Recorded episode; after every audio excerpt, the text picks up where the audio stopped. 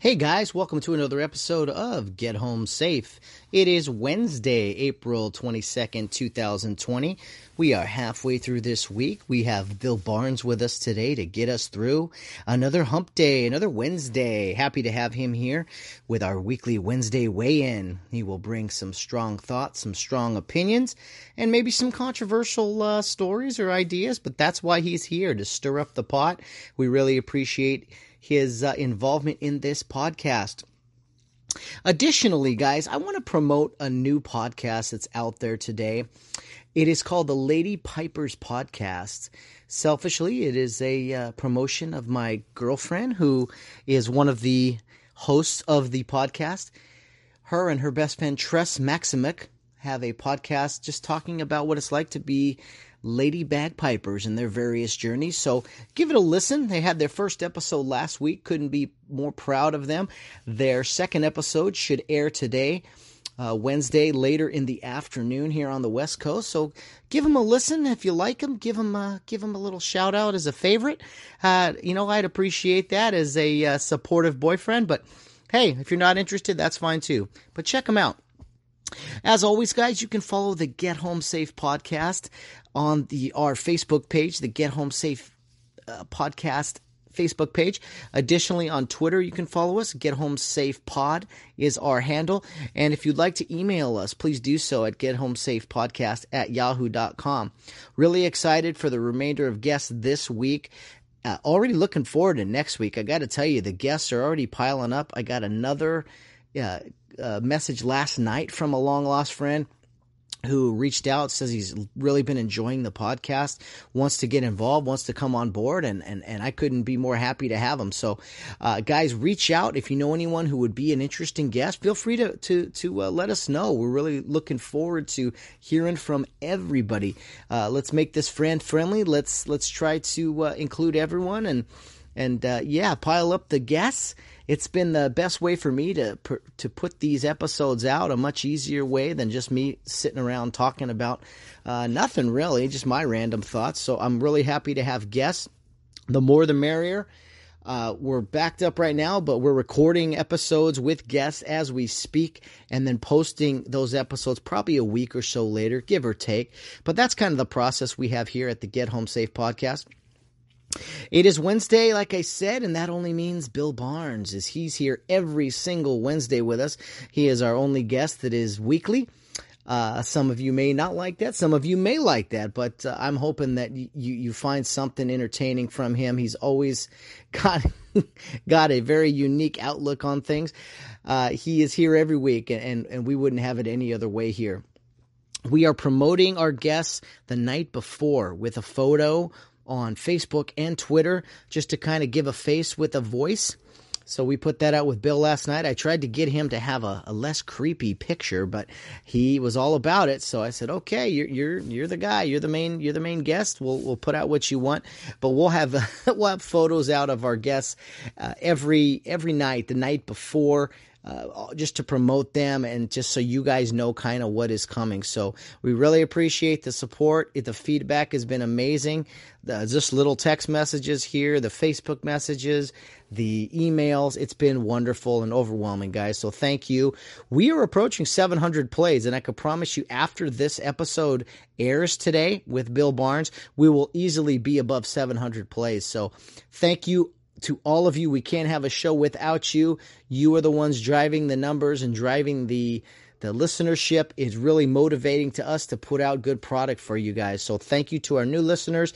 Feel free to go back and listen to any podcast episodes that you may find interesting. Even if you chime in for a few minutes and see if it works for you, it doesn't you know we've put a lot of hard work into all of those so usually the title will tell you who's uh who's on the the podcast that day um, it could be, uh, you know, in the description, if nothing else. But we're working hard to put out good content. So if you like an episode, or you you want to listen to it all the way through or just a portion of it you know either way we, we appreciate it and, and it gives us some some ideas about what people want to hear Okay, so without any more information, without further ado, I want to bring on our our main event, our main guest for the day, our weekly guest, Mr. Bill Barnes. So strap in, guys. It's going to be a fun ride, as it always is.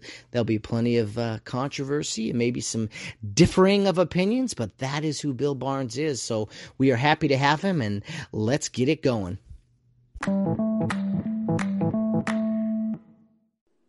Well, it is Wednesday morning, and that can only mean one thing. It is time for our uh, weekly interview with Bill Barnes on the weekly Wednesday weigh in. The always colorful, always controversial, uh, strong opinion, and random thought, Mr. Bill Barnes. Welcome to the show. Matt, good morning. It's a beautiful Wednesday. The sun's out, it's warm out. Um, I'm feeling pretty good, even though I'm, I'm still under house arrest um, it's it's it's not a bad day to be to be alive. No, no, sir, not at all. I got my coffee here, Bill. I got a I got a pen next to me just in case I need it, and uh, you know, always ready for, for talking with you. Okay, good. Two things. Number one, what music did you bring me in on this morning? Uh, well, that's you know dealer's choice as always. Last week we had you uh, on your your Southland uh, you know, uh, television show music, but but we're we're here to help you, Bill. Whatever you like. Okay, well, all right. I thought you'd already made that decision since you're the host of the show, but since other I was people have to do, since other people are obviously having to do your work, we'll we'll table that for another time. um, another, you know, here's here. I woke up this morning, and you know, I always wake up with random thoughts, and one that just passed through me, and it's just a statement. Don't read into it, but you know, there's three billion women in this world. Three billion with a B, B boy billion. And I've never had real good luck for long stages of a time with with with such people. And I'm thinking there's three billion people, three billion women in this world. It's not them. Maybe it is me. well, it's taken you 60 years to realize that, Bill, huh? That's, uh, hey. Think, you know, my life may improve from this point on, having full uh, knowledge and um, recognition that that uh, you know the, the the the problem may the problem may in fact be uh, me. So you know it's going to make me a better person. I'm going to you know do some self realization that that it's not them. It can't be three. it can't be three billion that has it wrong. It's got to be me. So let's move forward. Yeah, yeah. You're used to that cop mirror in the interrogation room, right? That that looks that's actually a see through at someone else instead of trade, reflect- trade, t- trade. Those are trade secrets. I can't give them away. well, Bill, we're happy to have you on the program as always. Uh, Bill is a former Riverside police officer, current college baseball umpire. He he is here every Wednesday. And Bill, as you know, we're growing a little bit here on the Get Home Safe podcast. We're approaching nearly 700 total plays. We've gained a lot of listenership, and uh, you know you're you're a big part of that. People are a big fan of your segment well, you know, they like to they like to listen to people that make themselves feel better about their lives and, you know, move forward. And and I, I try to do that with everybody. I try to, you know, at, at times be, you know, come off as as somebody who, you know, will make someone, no matter how low they are in their life right now, feel better about themselves. So I, am a giver. yes, you are, sir. Well, one, I, hey, one thing I just want to uh, yeah do a shout out to um, to Tracy. Uh, I listened to the show, and boy, that was that was good. Tra- Tracy's got you know he he should be uh, he should be in radio too. I mean, great stories. Um, you know, obviously uh, uh, Jim Harbaugh liked me a lot more than he liked him. So you know that's all I want to touch on that. But I really enjoyed listening to Tracy yesterday, and um, uh, Godspeed to him out in Henderson, Nevada. And uh, he's in retirement, and I wish him the best and, and you know what? Stuff. He doesn't remember when we worked together. We worked together in a Division three football game at Pomona Pitzer College okay. back in uh, uh, 2003 or four, and he was the back judge. I was the field judge.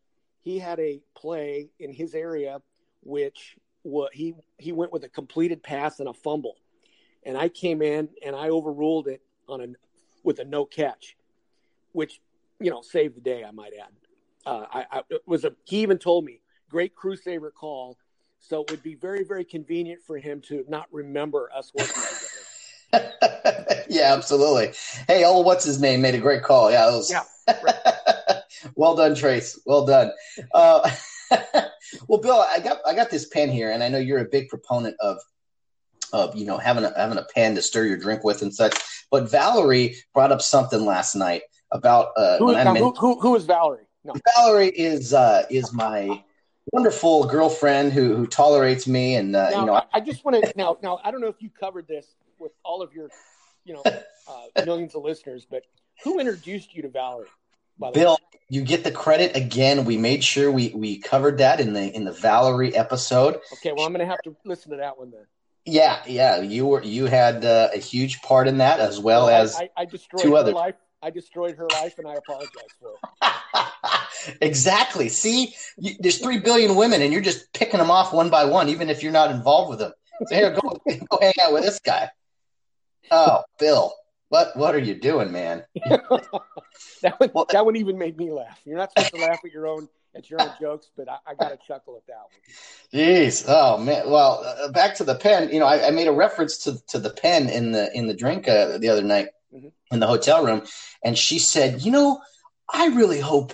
Uh, you know, Bill Bill sanitized all those pens in the hotel rooms because because you know th- that's definitely something they don't clean, and they got me thinking with this whole virus thing. I said, you know what, Bill, who knows? You may have uh, pushed around all kinds of viruses with your with your pen stirring in hotel rooms.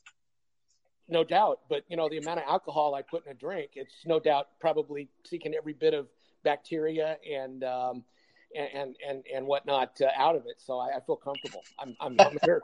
I'm here breathing another day, and I, I feel good. So you know what? We'll take them one day at a time.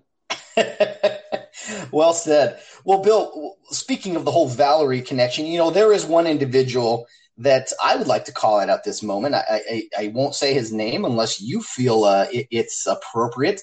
But uh, you know, he's a friend of yours. He's a he's a current police officer. He's very critical of both you and I. He's a hilarious person, and I would love to get him on here sometime.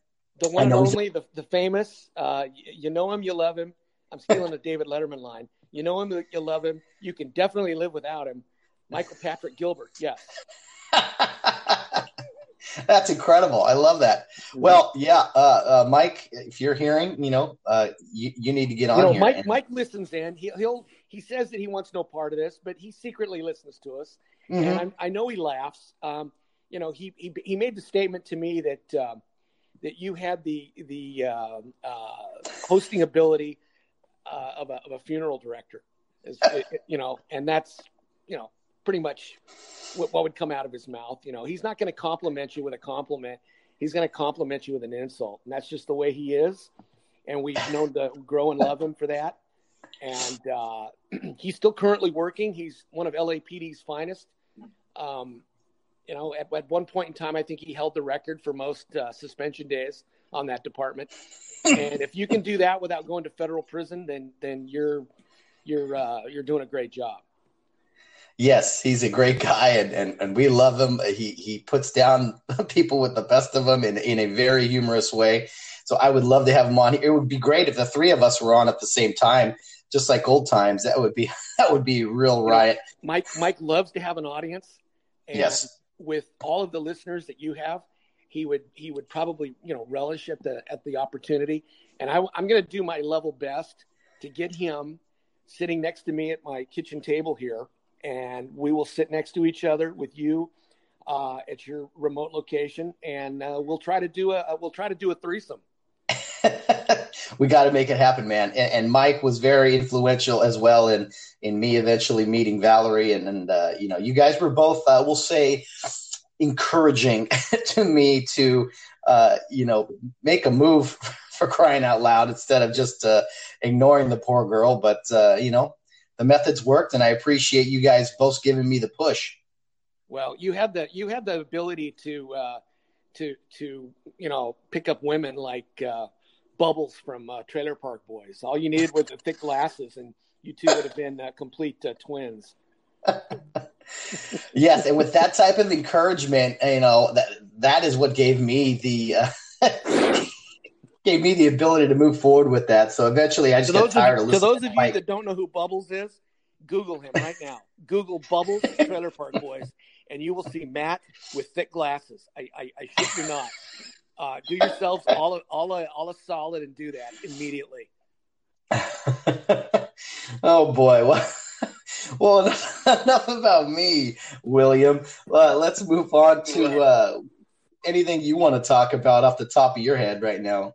Well, you know, we had spoken a little bit earlier in the week. We both watched. You you gave me the heads up to watch a show, a six part um, series on Netflix called Waco, and mm-hmm. I did, and it referenced the show referenced the Ruby Ridge. Uh, uh, I think you know, it, it's a basically a tragedy. I think um, from earlier in that in the year 1993.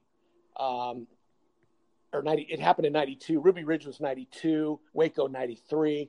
Basically, to put it all in a big nutshell, these were inherited, um, complete um, tactical fuck ups by the alcohol, tobacco, and firearm uh, units of the uh, federal government, to which the FBI had to take over. And unfortunately, they both ended very, very, very, very bad. Um, again, I'm not sticking up for these criminals and these these these folks that that had had, had committed crimes, or else these folks wouldn't have been knocking at their door.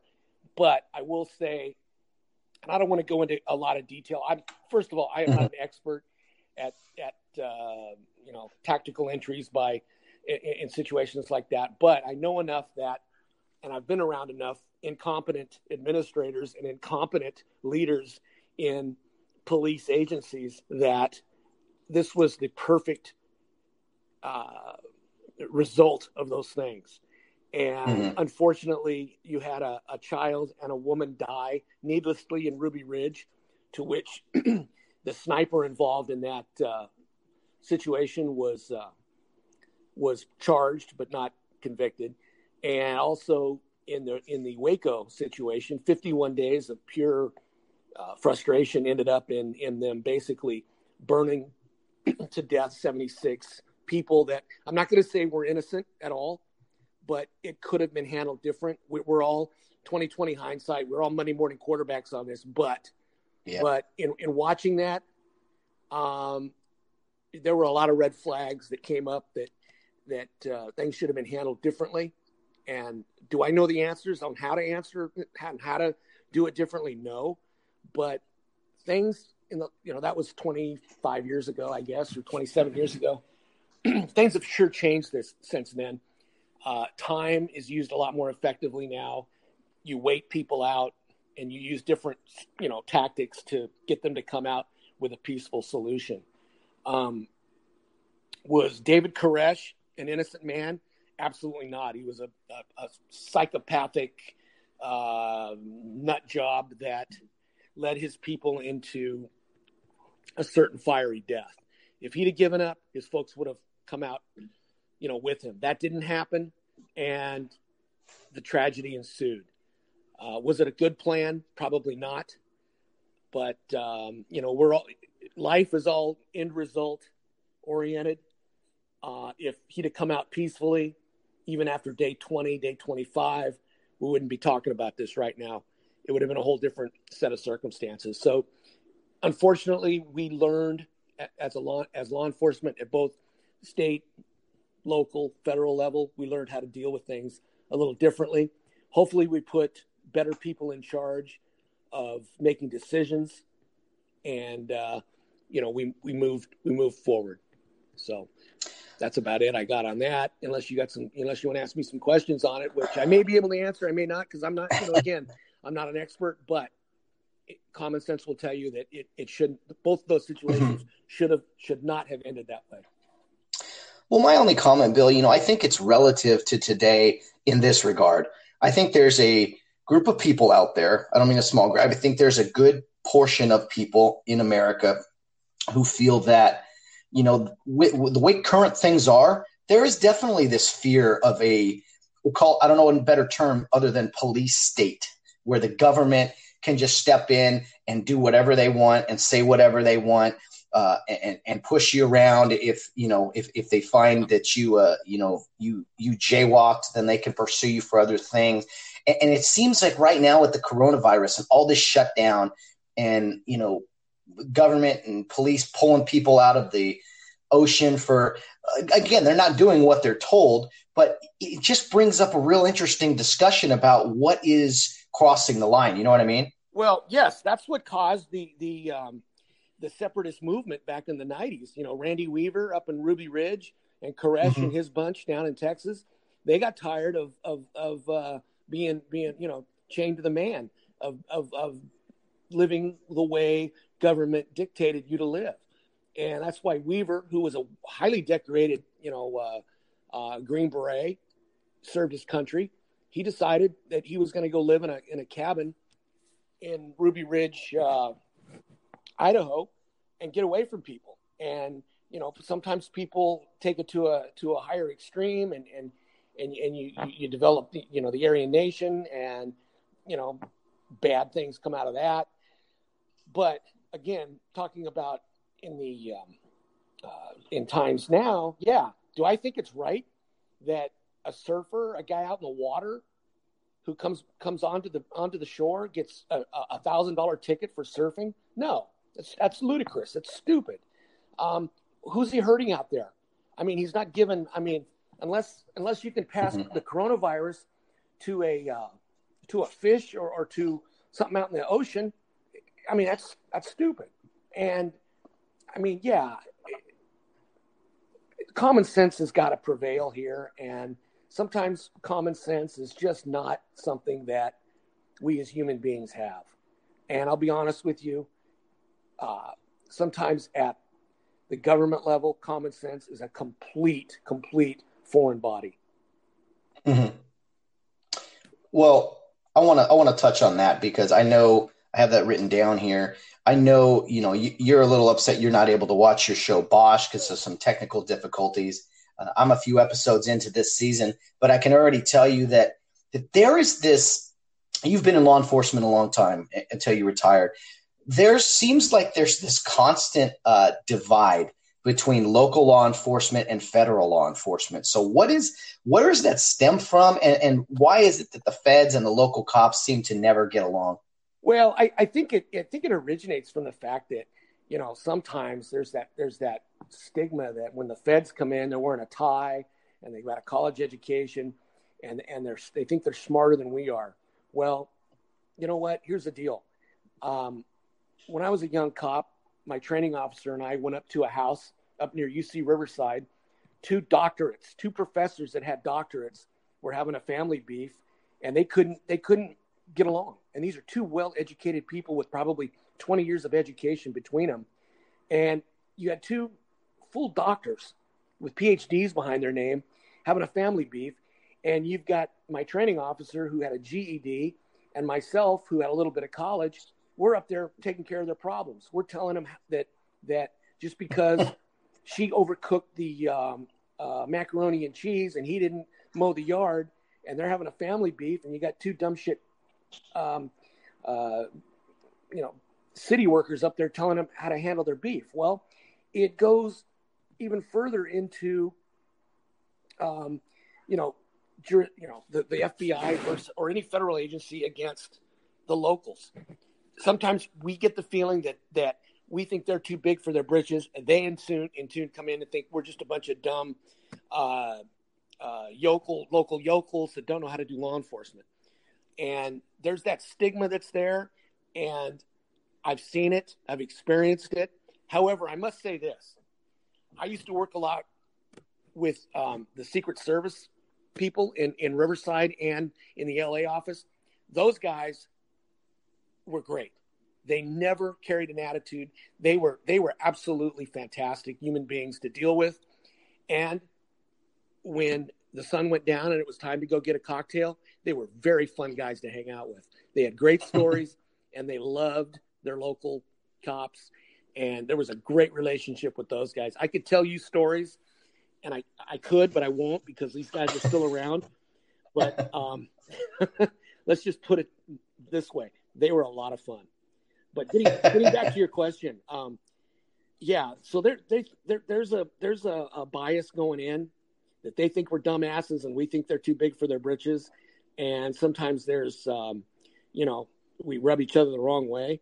But it takes the right kind of person to come in and kind of put their ego aside and and on both you know on, on both fronts and, and make a better you know living arrangement. So that's where it stems from i think is there's a built-in bias between the two. And maybe it's changed since i was working. I hope it has for the better.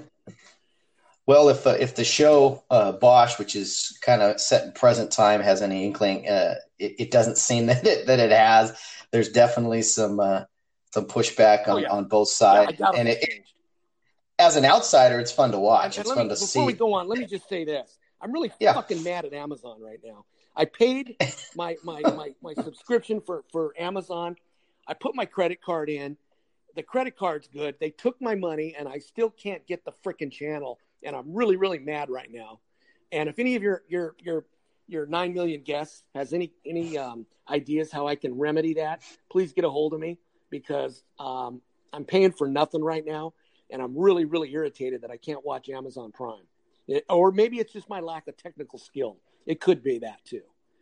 So I just wanted to, well, get, like the three, that off my chest. Yeah, sure. Like the three billion women, Bill. You know, it might not be. It's probably me. It's probably me.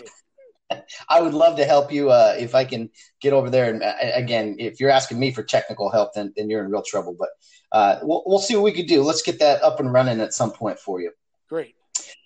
Uh, speaking of the Secret Service bill, like you said, you can't go into really details or anything. Were, were but were, were, you able to? Uh, you said you were able to work with them a couple different times back when you were working. I, I can law tell. Enforcement? Yes, yes I, I, I, was. I, I did some. You know, a lot. You know, we had the Mission Inn in Riverside. The Mission Inn is a big famous mm-hmm. hotel. Mm-hmm. Um, you know, I, I remember when Bob Dole was running for president. He did a big stop there, and I was lucky enough to work that um, detail and um, let me tell you something those guys are professional, they leave no stone unturned, literally. And um, they do a, a, just a tremendous job. They're professional, they know how to talk to people. Um, and uh, that was a very, very fun, rewarding assignment. And I remember, you know, I have memories of that that I'll, I'll take forever. I, I also was lucky enough during, I think I believe it was in 2000 and I want to say four or five, something along that line. I was lucky enough. Uh, I, I, worked this assignment in uniform. I worked at, at the Mission Inn. There's what's called the Presidential um, uh, Suite. It's in the rotunda, right near the hotel itself. Well, President George Bush the second was in town to do something, and I was assigned to guard the elevator, probably 40 feet from his front door at wow. 3 p.m. to 11 shifts. So I stood there in uniform and guarded the elevator. And, um, you know, we were told, hey, don't talk to him unless they come out and he talks to you, and then keep it short, keep it brief, yada, yada, yada. You know, common sense, you're not going to um, pull out a, a, pen and pencil and ask for his autograph. You're just going to nod and, and be professional.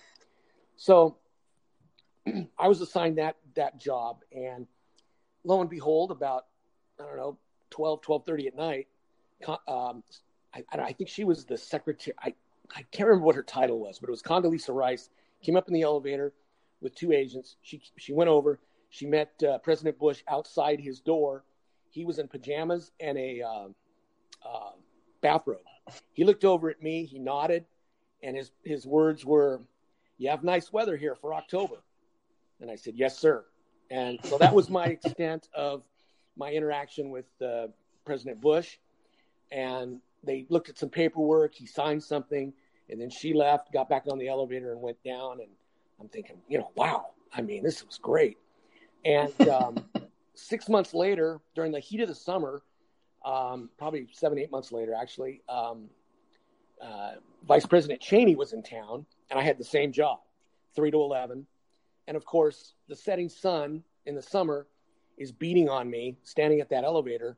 And you, you had to be in a Class A uniform, which was long sleeves and a tie and all that good stuff.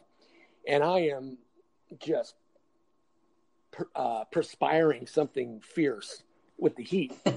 and as they walked by me, uh, as I got off the elevator, his wife, Lynne Cheney, looked at me and said, You look to be overheated. She said, Get this officer some water And so, you know, the Secret Service agent scurried somewhere, got me some water, brought it over to me. I thanked him. And she was really nice. And the funny thing that I noticed was that, you know, they always have two limousines at the entrance, wherever their escape route is. I'm not giving away any secrets here. Everybody knows this. There's two limousines, just like there's there's two Air Force Ones, and there were two ambulances. So you don't know if he, if if Cheney, you know, had one of his infamous heart attacks. You don't know which ambulance is going to the hospital. Well, they had a cardiologist. They have a cardiologist with him at all times, 24 seven in case you know he has a a, a uh, myocardial infarction. They're right there to uh, administer aid to him. And I thought, you know, these they they spare no expense at the executive level like that. Believe me, they have backup teams for backup teams, and that kind of goes into my my rant from last week on being over prepared. Trust me, they are over prepared, and uh, those were fun assignments. And you know, part of the stuff I look back on that was rewarding and, and, and fun and, and, you know, I'll, I'll remember, you know, forever. So that, those were the fun parts of, of, uh, of the job. Sure, and and I'm and I'm positive there was plenty of uh, not fun parts too, and, and things you had to deal with out in the field, and also with uh, maybe some other cops I, I and. Tell, I can tell one. I can tell one funny story. I won't use the agent's name. Okay. I can tell one funny story. We had a, okay. a going away party, a going away lunch for a particular agent in the Riverside office who was leaving. He was going to go back to do his protection work in D.C. He was a pretty good friend of mine at the time. I liked him. I, am still friends with him, but I haven't I haven't talked to him probably in ten years. I don't know where he's at now. I'm, I'm sure he's doing well, and he's probably retired. But anyway, we had the lunch, and it was at a Riverside Brewing Company, which is now Heroes in Riverside. So we started at lunch this turned into late afternoon, then it turned into dinner, then it turned into after dinner drinks, and it's probably about seven seven thirty right now, and he needed a ride home because his his um, government car that he drove was taken back to the office since it was his last day. So he was stranded there in Riverside. He lived in another city at the time. So I said, "Yeah, I'll give you a ride, no problem." So we drive home and he goes, Hey, he goes, uh, let's stop for one more, one more uh, final file for the night before I go home. I go, Sure. So he stopped at this little seedy bar near his house. We went in, and keep in mind, this guy was the cheapest guy in the world. He didn't know how to use an ATM machine. He didn't have, he never had money. His wife would give him an allowance, and if he spent it all on the first day, he was done for the week. So we're sitting at the bar, and keep in mind, he had eaten a huge meal of sauerkraut at the uh, Riverside Brewing Company that afternoon. He kept eating it, eating it, and eating it. Well, we're sitting there, and he orders a Coors Light for me, a Coors Light for him. He says, "Hey, I'll be right back," and he goes. I'm assuming to the restroom. Um, in about probably 30 seconds later, he comes back. I hadn't even touched my beer yet. He hadn't touched his. He comes. He comes back. He throws a twenty dollar bill on the on the bar and says, "Let's get out of here." And I'm thinking, Jesus Christ, what did you kill somebody in the bathroom? Well, what the hell happened? And so we go to the car and I, we get in and he's as white as white can be. And I go, what the hell? Ha- what, what, what, what happened? He goes, you're not going to believe this. I go, probably not, but try me. He goes, it's a one staller. I backed in. I knocked the door off the hinge. As soon as my pants came down, I'm going, I'm going butt backwards in. I lost it. He goes, the problem is there was already, there was already some guy sitting there. Oh my lord! Yeah, and I guess he splashed this this guy something fierce. The guy started yelling and screaming, so he pulled his pants back up, got the hell out of there as soon as he could. And I knew something had had really gone bad because my car stunk something fierce. So we got to his house, we, which was two blocks away. We walked in. I walked into the backyard to say goodbye to his wife because she was leaving too. And he takes his wallet out of his pants. He takes all of his stuff out of his, you know, pants, keys, everything, and does a backwards backflip into a swimming pool, clothes, everything. And his wife looks at me and she goes, "He's been drinking, hasn't he?" I said, "That's not all." and uh, we said our goodbyes, and we've seen each other since a few times, a few times, and you know, it was a it was a pretty good story. I mean, I, I can only imagine the poor guy sitting there and he sees some guy coming in ass first, and he got splashed that would not be the way to spend your evening. No, no, not anyway, at all. Anyway, oh, oh that's my. my that's my one story, and uh, for that was of many that I could tell. So sure. Well, Bill, you've always been a Riverside man uh, growing up and just in the law enforcement work out there. You had a relationship with the Bonds family, uh, the Bobby Bonds, Barry Bonds. You you uh, you you grew up knowing them and spent some time with them as as an adult, even as Barry Bonds was was playing baseball. So, what can you tell me about some of your experiences with the Bonds family? Well, I I went to high school with a guy named Brian Darling. Brian Darling is the nephew of Bobby, cousin of Barry. Uh, okay. Bobby's mom was uh, a lady named Rosie Bonds. Rosie is still with us. She's doing well. She um, was an Olympic hurdler in 1964. I think she won a either a silver or a bronze medal at the either Tokyo or Rome Olympics. I can't remember where it was held, but she was an amazing athlete in her own right. All the Bonds were completely outstanding athletes. They all went to Riverside Poly High School, um, and um, Elizabeth, which was Barry uh, Bobby's mom, and Robert, Bobby's father, lived um, in Riverside. Brian stayed with them, and Brian and I were teammates in high school. So I would go over to Brian's house, and um, Mr. Bonds and Mrs. Bonds were very nice, extremely nice people. And I was able to tag along when Bobby played for the Angels in 1977, I believe. It was our senior year in, in my senior year in high school. I went to baseball games, Angel games, and was able to tag along with Brian. We'd go down to the locker room and we'd get, you know, we'd last about five minutes before Brian said something stupid and we got kicked out.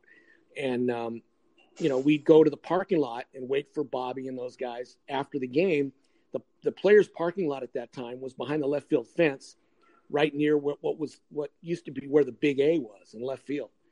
And I remember seeing Frank Tanana come out, um, you know, Bobby Grich, oh God, um, you know, Nolan Ryan, uh, Jimmy Reese. I talked to him one time. What a great man he was. Um, Frank Robinson was a coach on the Angels then and um, Bobby lived in Orange County then, and and um, Barry at the time was probably about thirteen or fourteen, I think, and that's when I first met Barry. And um, when Bobby was traded off, you know, for the 247th time in his career, I think he went to the. Um, I think he was traded to the Cleveland Indians. I don't know where he went after the Angels, but anyway, I would see Bobby occasionally in town when he'd come home in the off season or when he retired and uh, I would see him um, around. I saw him at the post office a few times when I was working, he, he was always real friendly to me. And um, uh, so I, I, got to see him both, and I saw him. You know, there were a couple of times I saw him um, off the field um, in the wee hours of the morning, and I, I did what I could to get him home in one piece because, as we all know, Bobby liked to, you know, he liked to hit the hit, have a drink, a one or two drinks, and sometimes one or two more than he should have, and Luckily, when I was working, he would drop my name, and whoever was working and dealing with him would call me over, and I'd, you know, I'd say, okay, I'll, I'll take care of this guy, and I'd, I'd take him home. You know, being a good public servant, we want to serve the public, and, and you know, I mean, you know, he had a he had a, a, a park named after him, right down the street from where his mom and, and dad lived, and and Bobby was, you know, just a, a, really nice man. Um, sometimes, you know, the uh, that double juice would get a he'd drink a little too much of it. And, and sometimes he would you know he, would get in trouble a little bit. And then to his credit later on in life he, he completely quit drinking and and uh, and uh, found his way and, and and was a wonderful man. And and unfortunately died at a young age. I think he was 57 or 58 when he died. And you know it was it was really too bad. And and but he was down deep a really good guy. And i really liked him. And my dealings with Barry were limited. Um, I, I, met him a couple times after a game at, at um, Dodger Stadium, and you know he was not really one of, of, of too many words, but he was always friendly to me because he know that he knows that that I helped his dad out and I was friends with his dad, so he was always nice to me. Cool. That's uh, Barry Bonds. I mean, everyone was hating him at the time. He was making his late run. I, I can tell you one. I'll tell you one Barry story. Um, okay. This happened in San Diego after a game, and and Brian, I was with Brian, and this was when this was the year that he broke the record, the um, home run record. He, um, I think he hit two home runs that night in um, in San Diego, and of course, Brian, unbeknownst to me, told Barry we would give him a ride to the hotel after the game. So he springs that on me as we're going down to the to the Giants locker room, and they were playing at the old uh, Qualcomm at the time. So we go down there, and there was this was during the time of the year when there was rumors that there was going to be a players' uh, strike or something to that nature, and they wanted to interview uh, Barry that night, and he didn't want to. He didn't want to. He didn't want to talk. So they're in in Dusty Baker's office, and I knew Dusty. He's another Riversider. I had met Dusty a few times, and he he saw me and waved to me and and motioned me in his office. So I went in and I sat next to him as the press came in, and he was giving a press conference, and I'm sitting next to Dusty Baker in his office as all these cameras come in. Well, obviously they're not.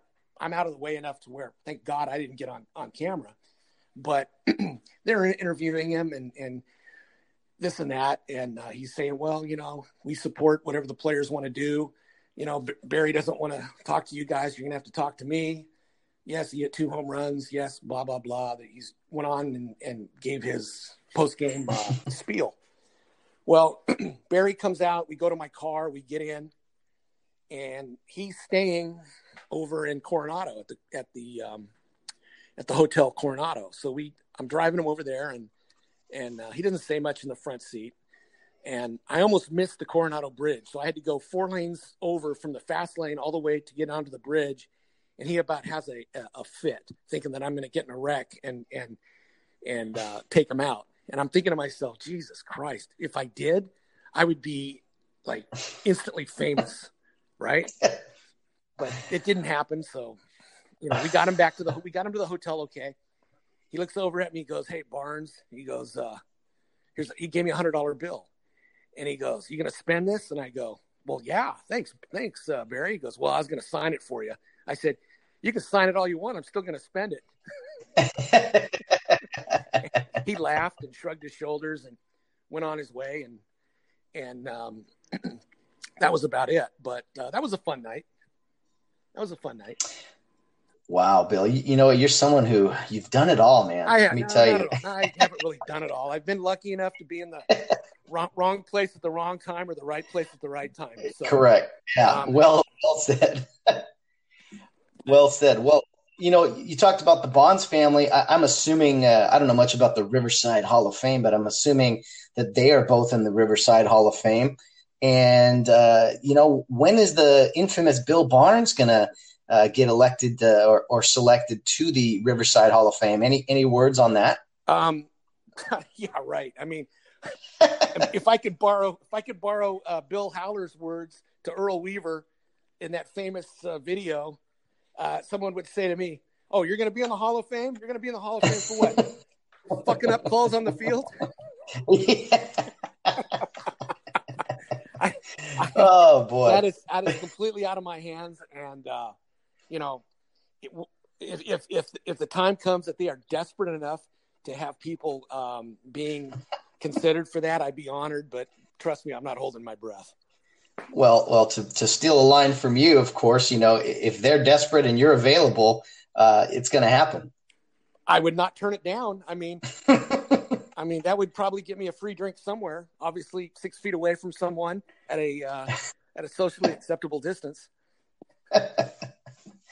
Oh man, every every week, uh, every Wednesday is a treat talking to you, Bill. What else is on your mind? Fire away. Is there anything else uh, you want to say before we wrap it up here in the uh, near future? Well, shit, we've only gone forty minutes. We we uh, you know I've got the rest of the day. We can't we can't end this quick. Okay. We That's can't. why I got to give you a warning though, like like you know 20, 30 minute warning because I know uh, you may not take a breath here in the next 20, 30 minutes, uh, perhaps. Could be. Could be. Um, well, you know, I'm, I'm, I'm. I got nowhere to be. I got nowhere to be. I'm here. I'm here for you. All right. Well, you know, um, uh, you know, I'm, I'm getting I'm getting a little uh, antsy to to get some uh, restrictions lifted from from our uh, our restrictions on on on uh, living. You know, I think it's great. The Riverside County just lifted their ban on on golfing. You mm-hmm. can, you can uh, go golf now in Riverside County as long as you wear a mask and you adhere to you adhere to the uh, policies on social distancing, and you can't have a caddy. So, carry your own bags. Carry your own bags. Drive your own cart. Absolutely. Um, I think that's good. That's a start. Um, my personal feeling is is that Riverside County, especially the desert area, you've got a lot of golf courses, mm-hmm. and this is the best time of year to play golf in the desert right now. And I think somebody in a high place made some phone calls to the people of Riverside County saying, look, this is a money thing right now. You are absolutely uh, screwing us with the fact that we, you know we can't have golf because they had initially made the uh, rule until the end of June. So um, magically, two months before that, they lifted it. So I think there was some some you rub my back, I'll rub yours going on. And uh, I think it's good anyway. I think it's great. I, I, don't think that golf golf courses, tennis courts. Um, I mean, you got to get out. You got to do something. I mean, you know, as long as you're you're you're taking precautions. I mean, a tennis court, you should be able to go play tennis for Christ's sake. You know, you're on one side of the, the net. You know, your opponent's on the other, and unless you meet in the middle to kiss each other, um, you know, you're gonna. It's tennis. I've seen here out in uh, the Riverside County area, there have been, at first it was like, hey, don't go to public places, don't go to the park. It, it eventually, it gradually got worse as far as uh, police and uh, police presence. They, they started to close all the gates. They started to put caution tape over the entire park area. So they were really serious for a while about nobody uh, going anywhere and it's nice to see that they're at least starting the process of, of, of opening up some well, different places. You know, the, the power of the people are are very very powerful. You know, you've got if you if you uh, you know uh, gather in masses and you decide you're not going to put up with this bullshit like they are in San yeah. Diego and other places, you know, uh, sooner or later the the politicians who are making these rules are going to relent a little bit and I understand both sides. I understand that, you know, you've got to, you want to keep this virus from getting out of control and having a relapse. I get it. But on the other hand, I also understand that people can't afford to not work. They can't uh-huh. afford to stay home and sit in their pajamas all day. You know, luckily I'm in a different situation. There's a lot of people like me that are retired. We're able to do that. But I really feel for the folks that can't people are losing their jobs. They're not going to get them back. Um, this thing, this pandemic, wasn't their fault, you know, and it's just too damn bad that we can't uh, print up enough money and write enough checks to people to cover their what they would actually make on the job. Twelve hundred dollars isn't shit. They can't live on that. No. And unemployment I, I, is not going to cut it forever. You know, no, it's not. To, there, there's got to be something, and you know, it's you know, there's a you read a whole lot of stuff on both sides that this was a man-made uh, virus made in a Chinese uh, laboratory. You also read that it came from from an infected bat or some damn thing. We don't know. Who knows? We don't know. They don't know. To be honest, I don't think they know how how if this thing came in October or November, or if it started in February. I, I don't think they really have a. They're they're. I've heard so many theories. Yeah, and and you know until you start testing, who knows if it was here before that or not. You, you don't know, like you were saying, and you know a lot of people watch the news uh, daily, and they're like looking for this this big change. I try to avoid the news. I, I get updates and, and I'll look up certain things, but uh, frankly, I get tired of this. Hey, we're in a bad situation. Hey, it, it, went up like this. It went down like this. It's like, okay, tell me what, tell me when things are going to start to change. I get tired of listening to the news and, and hearing people talk about it because it's just frustrating. It's like, Nothing's changing. Yeah, I, you know, I. Yeah, I wish I was like you. I wish I could just tune out the news and not listen to it. But I'm such a freaking busybody. I, I need to know people's business. I want to know what's going on. You know, I, I, I just have, you know, my my nose is probably too big for for my face, and I want to know what's going on. So it's hard for me to just shut it off because I like to know what you know, kind of uh, ridiculous bullshit that comes out of Mayor Garcetti's mouth. You know, you know he. I, I hear his daily sermon, and it makes me want to throw up because you know he he talks to us like we're all a bunch of children, and um, to hear him, you know, he said the other day that there will not be uh, sporting events with fans for the entire rest of the year. Well, what he's saying, what he's saying is, is that uh, there's going to be no college football mm-hmm. with fans. Why play then? Yeah. Why play? What's and, the point? You know that will destroy, completely just destroy athletic programs that football funds and finances. And I, I just can't fathom that. And if it happens, you know what? And if they can show me doc, if they can, if, if you can prove to me that that will help, great. Um, you know, what else can you do? But to make that statement on April 15th, when yeah, the season would start in September or even move it to October, it, to me is completely uh, asinine to say that right now. My big, yeah, my biggest fear is that this sets a very bad precedence. This set the next time some other virus or, or, or disease or something comes up. Oh well, we did it in 2020. We'll just shut everything down and and take uh, six months off. It's like no, no, that's not. It. We cannot afford. We can't do that. There's got to be a better way to combat this thing and, and I don't want to be cold hearted, but at some point we got to we got to move on and move forward. It's like okay, let, let, let's take a let's take a, a, a let's take a, a lesson out of Israel's playbook. Let's issue every American a gas mask, okay?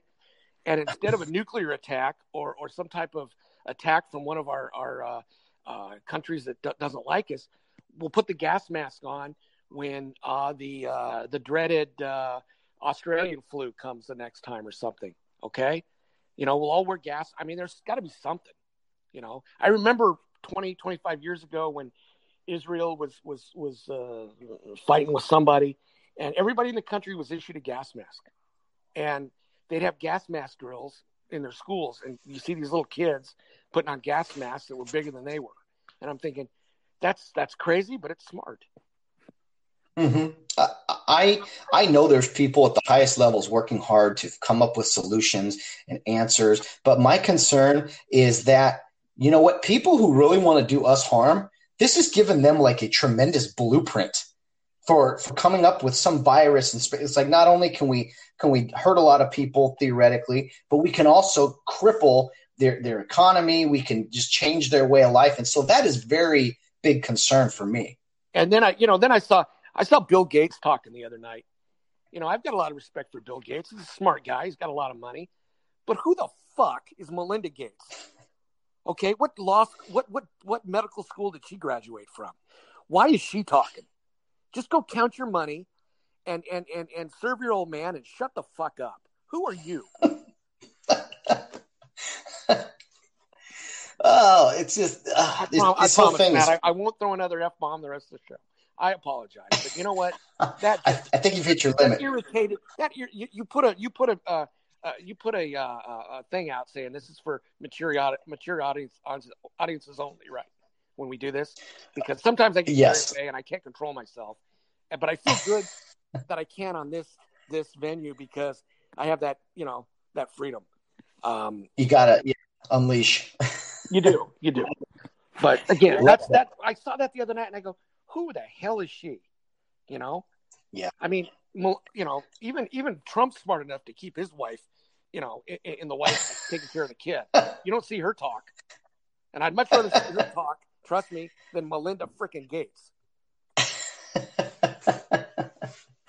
oh, we are all very frustrated, and and this is this is getting to. I can't believe we're almost to May. It, I mean, we're a few days away, and you know what? I, I was surprised how quickly things have moved we, we're going to be to May, and before you know it, the summer. So uh, I, I, really hope things get changed quick here.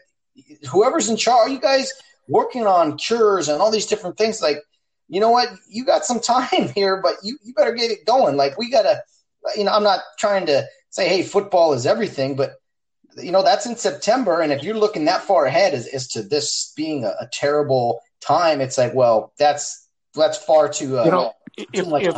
If I were the Rams or the Chargers or any other, uh, you know, team in the National Football League, and you tell me for the entire 2021 season we are not going to have fans, you know what?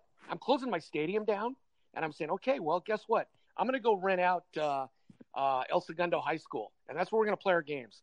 And you bring your cameras, CBS, NBC, whoever, ESPN, get your cameras set up at El Segundo High School, and that's where we're going to play our games. Because if we can't have fans, then why should we open up these big ass stadiums and mm-hmm. waste our money on, you know, we're we're dressed, we're all dressed up and nowhere to go. You know, I, I, would. Yep. I would go play my games at a at a high at a high school field, you know, and just say, you know, to hell with it. This is going to be a farce. So we're gonna we're gonna you know we're gonna do our part. Hmm. Yeah, it's uh, I I see some of these protests, Bill, and, and they're starting already. I'm like, this could really get bad as far as you know. Yes and no, because the, the people protesting, so? the people protesting are your eight to five ham and eggers that don't have it in their hearts or their souls to go out and break windows or dump over police cars and set them on fire. Okay. Okay. In protests of the past. Okay. These folks are pretty much law abiding. They're angry. They're pissed off. They're out there with their signs and they're you know they're they're they're yelling and screaming and i think that's about as far as it'll go because these these folks are not uh, the type that that have nothing to lose by going out and and and creating real you know anarchy they're yelling and screaming but i think that's as far as it'll go i could be wrong you know maybe they will go out and and uh, you know do whatever but I, I i really doubt it well, I hope we're over prepared in that in that in that area because you don't want this mob mentality to all of a sudden grow bigger than than it uh, or faster than the virus itself. And you know things could get really bad. I am all in favor of voicing your opinion and and and i believe some of the things that are getting protested. Yeah hey let's enough is enough. Yeah. uh, at the same time it's a very delicate situation and i'm not trying to be the man in the middle here and you know just uh, all vanilla and, and gray and not not pick a side. But uh, it's unfortunately it's we are we're all in the middle of this thing. So I'm just trying to think outside the box and and stay ahead of all this like like we all are. Yeah. Um, you know, I don't know who the I, I heard this saying once before, and I wish I knew who said it. I'm sure when I'm done here, I'm going to look it up.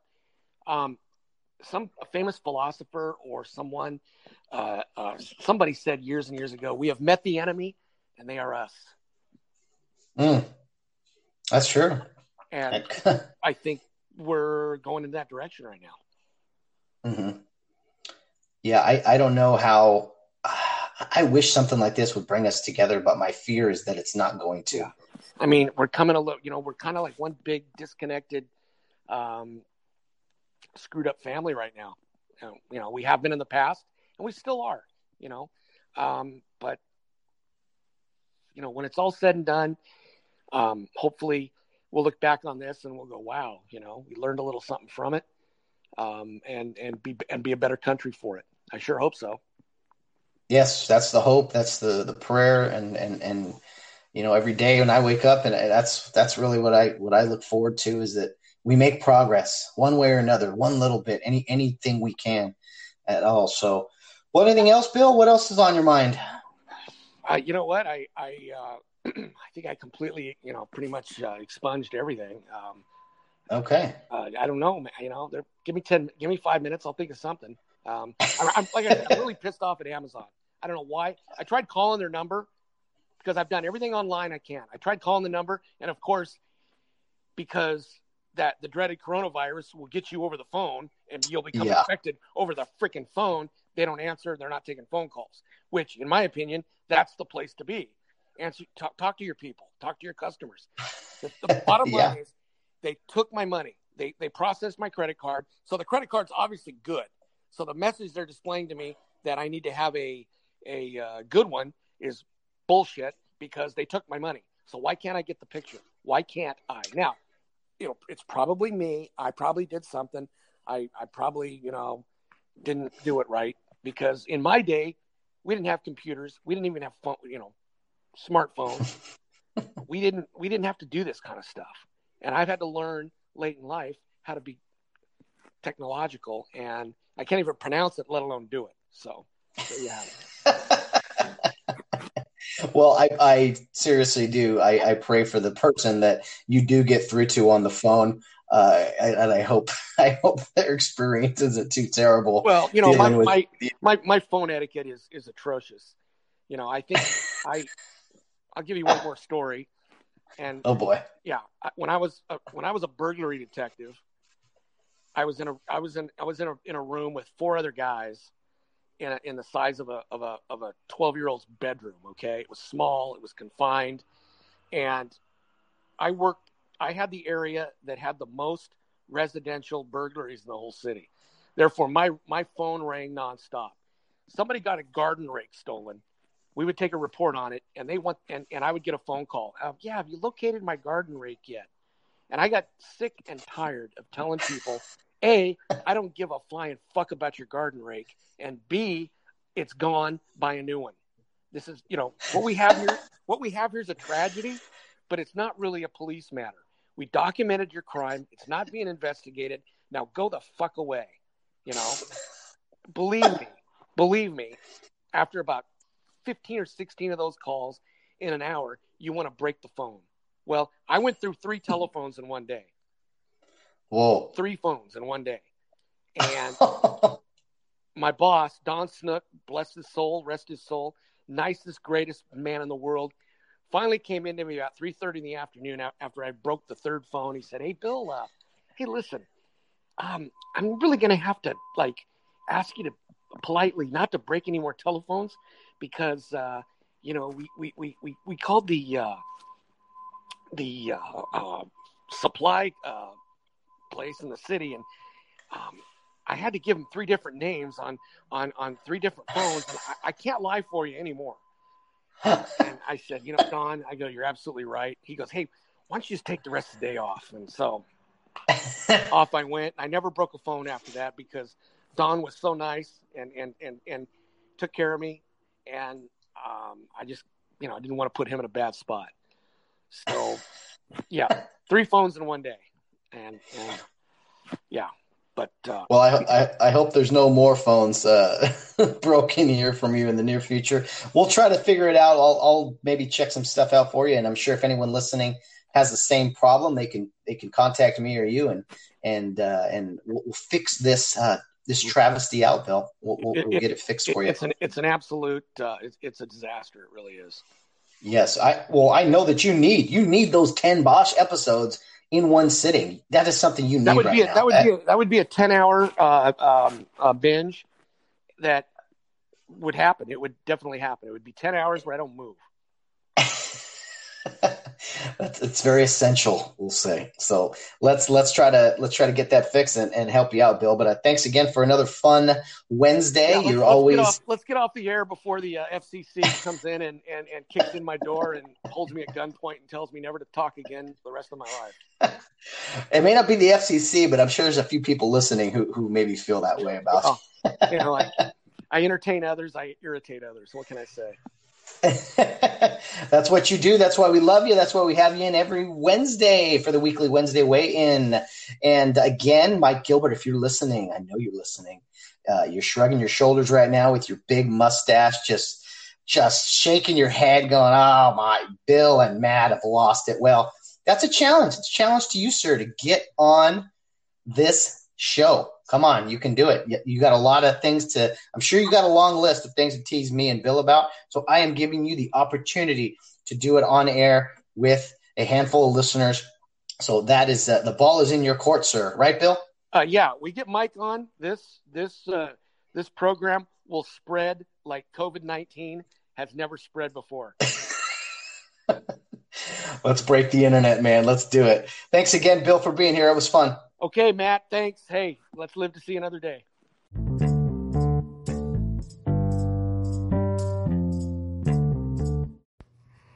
Okay, thank you, Bill Barnes, for bringing it on a Wednesday, as you do every single week on the weekly Wednesday weigh in with Bill Barnes.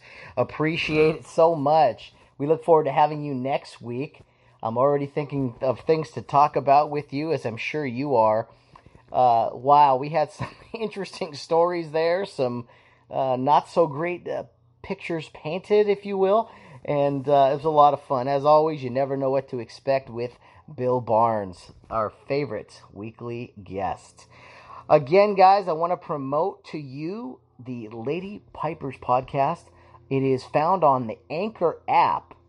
If you give them a like, make them a favorite, you'll be able to get updates. But again, selfishly, it is my girlfriend's podcast, Valerie Burns. Her and her best friend, Tress Maximuk, talk about their bagpiping experiences and their various journeys.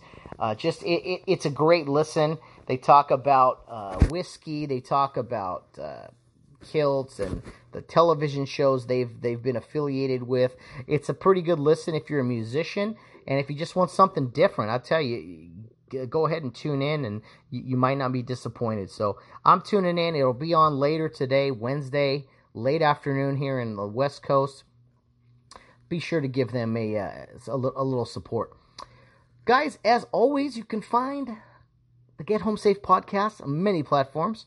It is on the Anchor app specifically with our music involved in it. If you can listen to it in other areas, but the Anchor app will provide you with all of the sights and sounds of the podcast. Uh, additionally, you can find information about the Get Home Safe podcast at Get Home Safe podcast Facebook page. The Twitter account is Get Home Safe Pod at uh, the Twitter account, or excuse me, uh, that is our handle at Get Home Safe Pod. Uh, and our email address is gethomesafepodcast at yahoo.com. I'm going to continue to repeat it. Sorry to those who can who hear it every single day, but that's just going to be part of the show. We're trying to promote. We're trying to gain uh, listenership, gain uh, feedback, get some fan friendly content out there. We just want to hear from everyone who's listening. You guys have been amazing. The support has grown.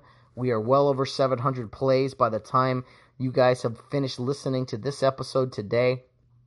And we're halfway through the week. We got three shows in. Uh, Bill Barnes always brings it in the middle of the week for us. Tomorrow on Thursday we have Jeff Levering on the on the podcast a Major League Baseball radio broadcaster. Him and I go back to 2008 when our paths crossed, but he is now working for the Milwaukee Brewers. He's going to have a lot to talk about in baseball, the minor leagues, the major leagues, what his family's doing. It's going to be a great interview. Be sure to tune in tomorrow for that. On Friday, we have Joe Stegner, a very unique individual, former minor league umpire, AAA umpire, also works college baseball now. Like myself, he's an Uber driver. He does so in his home city of Boise, Idaho. So be sure to tune into there. There'll be a lot of lot of good laughs on that. He uh, he has a very interesting outlook on life, and I'm really looking forward to his interview on Friday. That'll that'll take us into the weekend, guys. Get us home safe for the weekend. And we got a whole nother slate of guests next week. It's already filled up. It's already the interviews are, are pretty much done and I can promise you a lot of entertaining guests. So thank you to all who've reached out. I can't wait to sit down and record with you, share some stories of the past, look forward to the future, talk about what's going on now. Just anything, guys. Just anything uh, under the sun. It's been fun to be able to be there for some people that are going through some tough times right now with the quarantine it's been phenomenal to just catch up with some old friends. And we should be doing this more often, not just on a podcast, but we should reach out to some people that maybe we haven't talked to in a while. Look back at some fun times. Look ahead to, to what uh, what are some some better times ahead for us. So, guys, we look forward to your feedback. Thank you again. I cannot say it enough. So we look forward to tomorrow with uh, Thursday being uh, you know, with Jeff Levering and Friday with Joe Stegner. Can't wait for those two interviews. You guys will like them. I can guarantee it.